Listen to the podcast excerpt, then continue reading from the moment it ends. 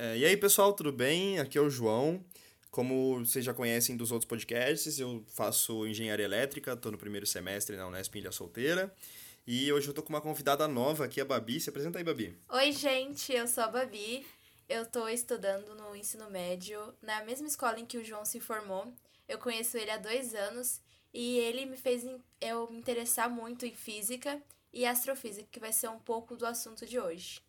Exatamente. Hoje a gente vai falar um pouco sobre astrofísica, mais especificamente sobre buracos negros. E a dinâmica vai ser basicamente assim: eu vou dar uma introdução sobre o assunto, vou explicar o que são os buracos negros, e aí a Babi vai dar continuidade, falando quais foram é, os principais teóricos em cima dos buracos negros. Nada muito técnico, para que seja algo bem, bem tranquilo para a gente conseguir conversar nesse episódio. Então vamos lá, Babi? Opa, bora! Vamos lá então. Basicamente, os buracos negros, é, aquela ideia que a gente tem, né, de buraco negro que aquele que suga tudo, tipo, nada escapa dele, é uma ideia bem básica, mas é uma ideia verdadeira, pelo menos. Então, vamos começar daí. É, o buraco negro nada mais é do que um amontoado de matéria escura, entre aspas. Ele é uma região no espaço-tempo que tem uma grande força gravitacional. O que, que, que isso significa? Significa que ele tem uma grande massa concentrada num pequeno volume. Se a gente for lembrar lá do conteúdo do ensino médio, sobre densidade, a gente vai lembrar que densidade é a divisão da massa pelo volume. E dessa noção de, de densidade de massa dividido pelo volume, a gente pode entender que quanto menor for o volume, maior vai ser a densidade, correto? Então, a partir disso, o que, que a gente pode deduzir do buraco negro? Como ele é uma massa muito, muito, muito, muito grande, reduzida num espaço muito pequeno, num volume muito pequeno, a gente pode dizer que a sua densidade é muito grande. Então, basicamente, ele é uma região no espaço-tempo que possui uma densidade e uma massa muito grande concentrada num espaço, num volume muito pequeno. E o que a gente precisa entender é que nada escapa de um buraco negro. Por quê? Para você conseguir escapar de um corpo, você precisa atingir o que os físicos denominam como velocidade de escape. A velocidade de escape é a velocidade mínima necessária para você fugir do campo gravitacional daquele planeta, daquele corpo ou daquela estrela.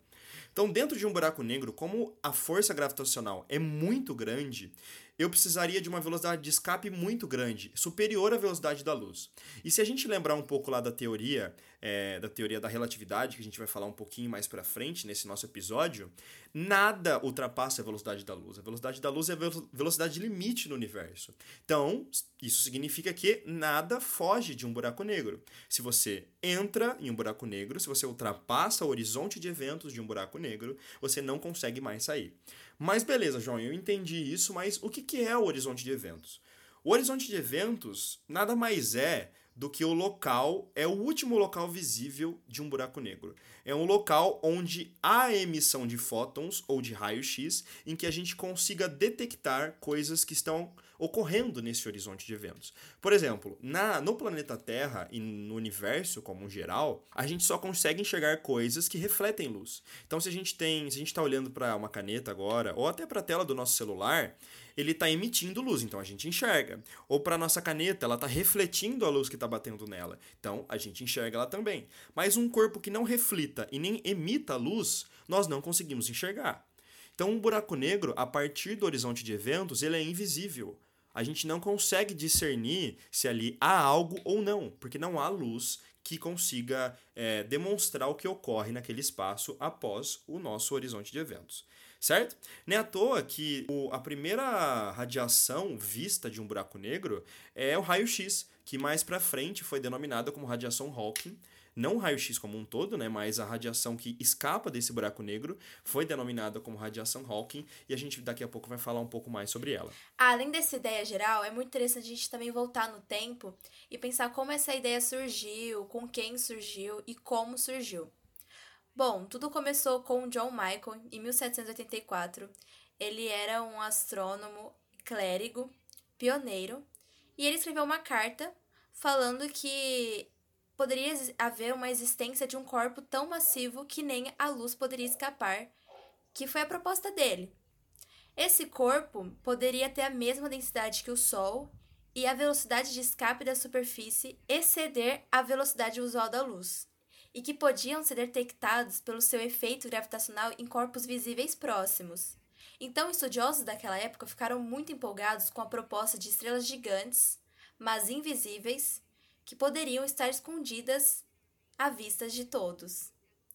Então, em 1915, Albert Einstein desenvolveu sua teoria da relatividade geral, que poderia ter, sido demonstrada anteriormente que a gravidade influenciava os movimentos da luz. E além de toda essa, essa ideia proposta pela Babi, é muito interessante a gente entender também como os buracos negros surgem.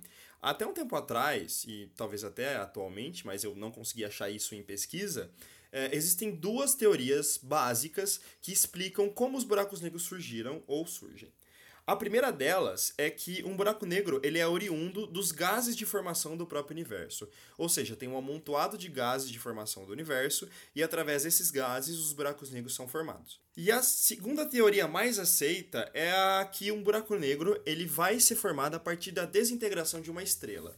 Tá, beleza, João, mas o que é a desintegração de uma estrela? A desintegração de uma estrela nada mais é do que a morte dessa estrela. A partir do momento em que ela morre, ela vai sofrer uma implosão, e nessa implosão ela vai implodir como uma supernova. E a partir do momento em que ela implode como uma supernova, existe duas possibilidades do que ela vai se tornar. A primeira é que se ela for um pouco menos massiva, ela vai se tornar uma estrela de nêutrons. E a segunda, que se ela for muito massiva, ela se torna um buraco negro.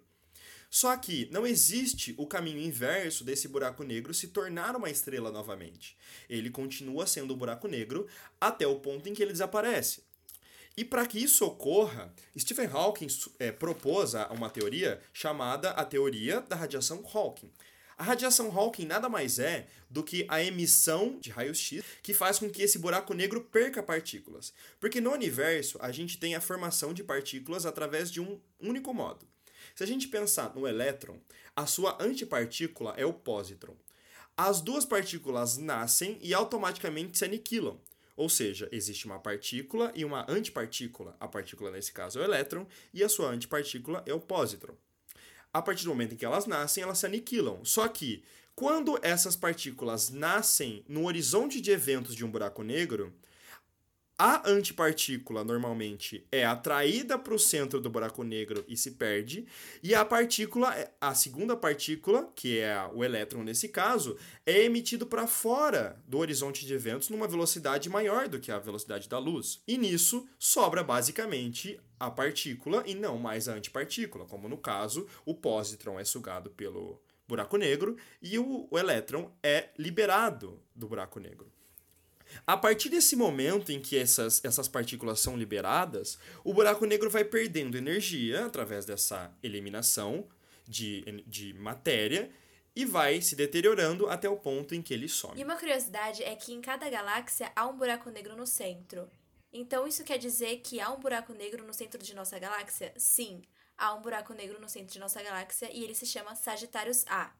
Ele fica no centro da galáxia, só que muito distante. É, é é anos-luz da gente, milhões de anos-luz da gente. Então não tem perigo do nosso planeta ser engolido por um buraco negro.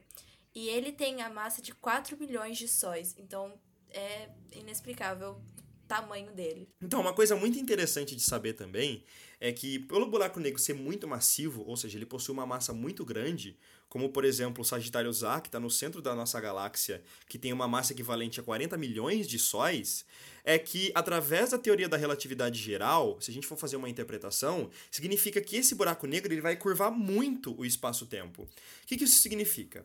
Pensa que o espaço-tempo nada mais é do que uma manta muito grande, tipo uma, uma, um pano muito grande, em que nele tem várias linhas, linhas de espaço e linhas de tempo. A partir do momento em que eu jogo bolinhas de pesos diferentes, de massas diferentes, eu vou ter curvaturas diferentes. Ou seja, se eu jogar uma bolinha de gude, ela vai curvar diferentemente o, o espaço-tempo, né, nesse caso, do que uma bola de bilhar, do que uma bola de boliche, assim por diante. Conforme maior a massa, maior a curvatura. Correto, Babi? Então, se você for analisar a partir disso, e também olhando através da teoria da relatividade geral, que diz que quanto maior for a curvatura do espaço-tempo, relativamente maior é a gravidade deste corpo, e, consecutivamente, mais lento passa o tempo nesse local. O que, que isso significa? Que se a gente aqui na Terra levar em consideração o nosso tempo e levar em consideração o tempo do Sagitário A, por exemplo, que é o buraco negro no centro da nossa galáxia, a equivalência dos tempos é muito diferente.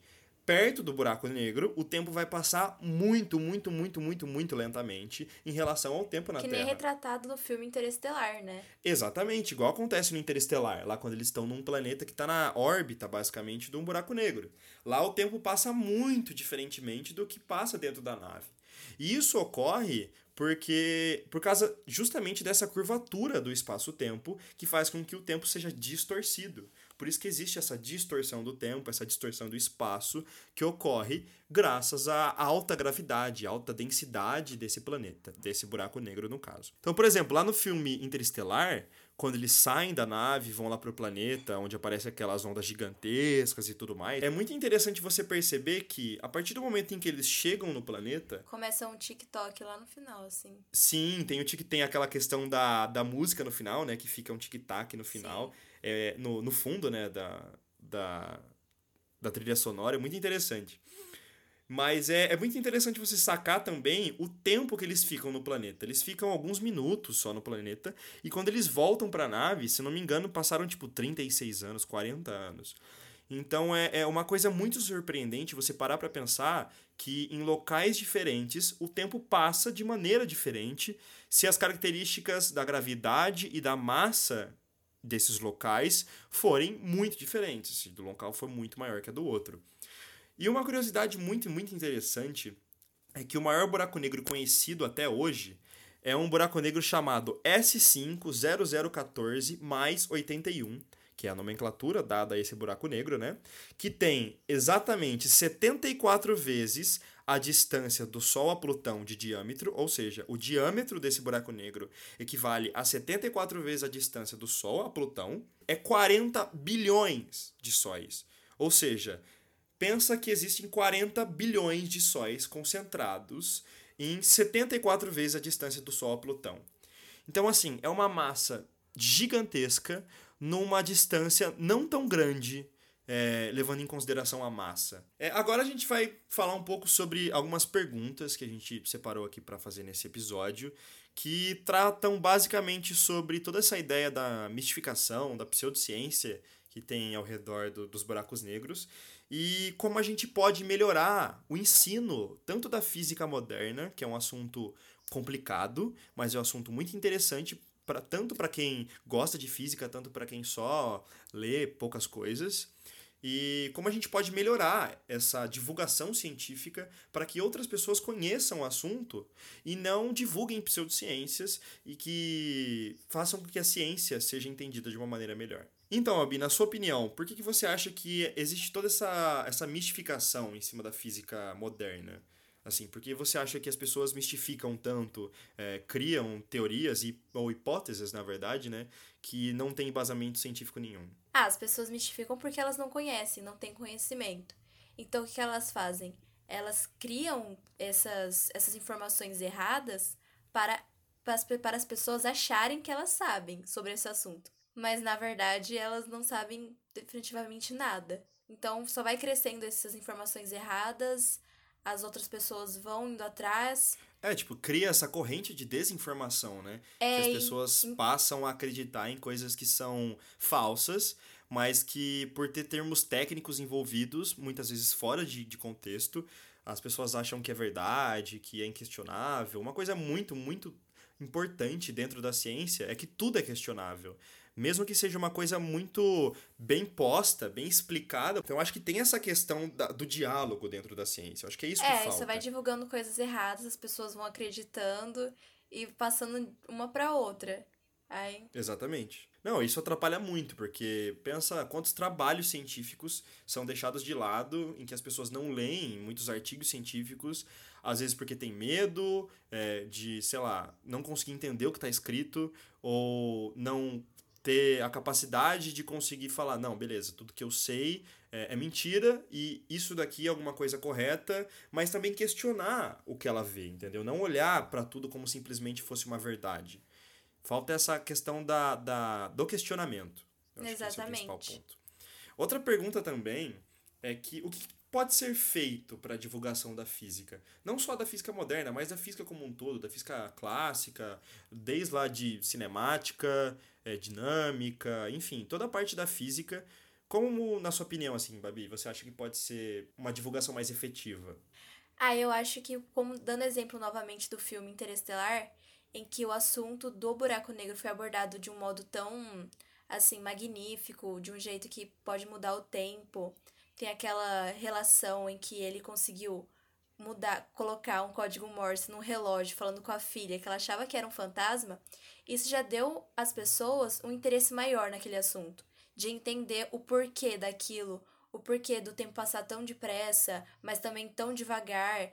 É uma é uma coisa que dá um questionamento bem grande. Então a divulgação por meio de filmes, por meio tanto de músicas que a gente vê, por meio de fotos tão magníficas que a gente olha, caraca, quantas estrelas, ou que eles vão, vão, tipo, vão pesquisar mais, vão querer saber mais do assunto e vão perceber que tudo isso é física. Então não vai ficar aquele negócio de juntar matemática com física e virar aquele monstro de sete cabeças. Não, vai ser totalmente interessante e as pessoas é, sim, eles vão se interessar mais. É, eu acho que falta isso, sabe? Eu acho que falta tanto por parte das pessoas, dos físicos como um todo, dos matemáticos, enfim, do pessoal que faz ciência ativamente, é, e tanto por parte também das pessoas que estão fora do meio acadêmico, entender que a física ela precisa, não só a física, né, mas a ciência como um todo, precisa ser divulgada para que ela continue sendo o que ela é, sabe? Porque eu acho que a ciência ela é feita por pessoas, tanto que estão no meio acadêmico, quanto as pessoas que estão fora. Eu acho que a interação entre essas pessoas é, é muito importante para a ciência. Porque você trazer novas pessoas para dentro da, da área da pesquisa, da área da, da informação, é muito importante, porque você garante o futuro dessas informações. Então, imagina se depois de Einstein não existisse ninguém que desse continuidade ao seu trabalho. Exatamente. Por meio da filosofia, a gente pensa nisso. As pessoas agora estão muito no automático. Exatamente. Para elas, o tempo sempre é dinheiro. Exatamente. The time is money. É, então, cada tempo custa dinheiro. Então, elas não, não param para pensar, questionar, ir atrás. Não, só querem trabalhar, ganhar dinheiro e conseguir mais e mais e mais. Exatamente. Então, eu acho elas que ficam nesse automático.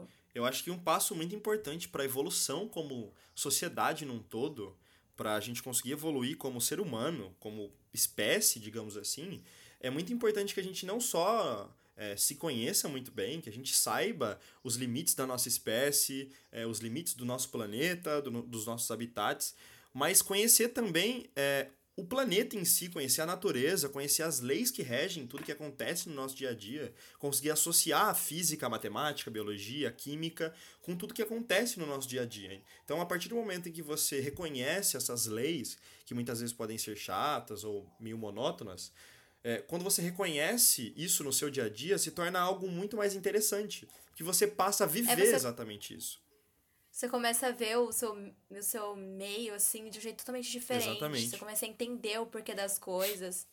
É algo muito. Não, é algo muito, muito interessante. Top. Porque se você parar para pensar, por exemplo, esse podcast não seria possível se não existisse todo um estudo através da física de partículas, da mecânica quântica e de outras áreas da física que foram muito, muito importantes. Eletromagnetismo, eletrodinâmica, enfim, inúmeras áreas da física, inúmeros pesquisadores que muitas vezes não são tão conhecidos pela comunidade científica que fizeram muito para que o, o, o que a gente viva hoje é, ser possível e que a gente vai viver no futuro também ser muito possível. É, e também aquele a mente aberta, né? A gente não pensar só na gente Exatamente. aqui, a gente pensar mais o que tem depois o que tem além da gente. É algo que a gente pensa assim, a gente nem consegue pensar direito, porque a gente não Exatamente. faz nem a ideia do que tem após a gente, assim. Não, com certeza. Eu acho que essa ideia da gente não só pensar dentro do nosso planeta, de tentar entender as leis físicas que regem o planeta Terra, o sistema solar, mas pensar fora, sabe? Pensar é, em outras galáxias, em outros universos, é, porque isso já acontece dentro do meio acadêmico, mas fora do meio Sim. acadêmico ainda existe muito essa questão mística das pessoas acharem que é tudo mentira ou algo que não pode ser explicado, que só gênios conseguem entender. Eu acho que falta isso, sabe? Essa ideia de você é, tentar buscar conhecimento. Esse é o ponto principal. Uhum. Exatamente. Mas é isso então. É, esse foi o episódio de hoje, pessoal. Quero agradecer muito a Babi por ter aceitado Eu participar. Eu que agradeço, João. E foi muito interessante discutir sobre um assunto que é muito legal, é um assunto bem recorrente e que as pessoas gostam bastante, mas entendem pouco. Eu também posso dizer que eu entendo muito, muito, muito pouco sobre buracos negros. Tive que pesquisar aqui bastante para conseguir falar com vocês. É algo bem profundo, bem extenso. Exatamente. E uma, uma coisa muito importante é o que, é que a gente disse aqui é só o superficial do superficial. A gente não foi nada, a gente não disse nada muito profundo dentro do assunto, até porque a gente precisaria de bases matemáticas e físicas muito complicadas, muito complexas e que nesse momento pelo menos a gente não tem conhecimento e não teria capacidade para conseguir entender. Mas é muito interessante. Até porque a primeira imagem que a gente teve do buraco negro foi há pouco tempo atrás. Exatamente. Então, até muito tempo atrás, até pouco tempo atrás, na verdade, né, a gente só tinha uma ideia teórica do buraco negro. A gente só Sim. conseguia visualizar é, emissões de ondas, como eu já disse, né, de raio-x, de radiação Hawking, que vinham desses buracos negros. A gente não tinha uma imagem de um buraco negro. E foi uma evolução muito grande para a ciência, essa primeira imagem. E é, é sensacional. Mas enfim. A gente ainda está no começo de uma grande jornada ainda. Sim, não, com certeza. E... Eu acho que nesse século e no, nos próximos séculos, é, a ciência vai evoluir de uma maneira muito rápida, de uma maneira muito fluida, que faça com que a gente consiga ter muita evolução e muita coisa nova por vir. Mas enfim, é Sim. é isso. Te agradeço novamente, Babi, por ter aceitado eu o convite. Também. E quero dizer para vocês que esse episódio, para quem tem muita gente que pergunta onde eu faço os podcasts, como eu publico, esse podcast é um oferecimento do Anchor, que é o aplicativo onde eu publico os meus podcasts, que é um, um aplicativo totalmente gratuito, que você pode publicar é, sem limites os seus podcasts. E ele vai upar automaticamente para várias plataformas, como Spotify, Google Podcasts e, enfim, outras plataformas que também possibilitam você escutar é, o meu podcast de outras tantas pessoas.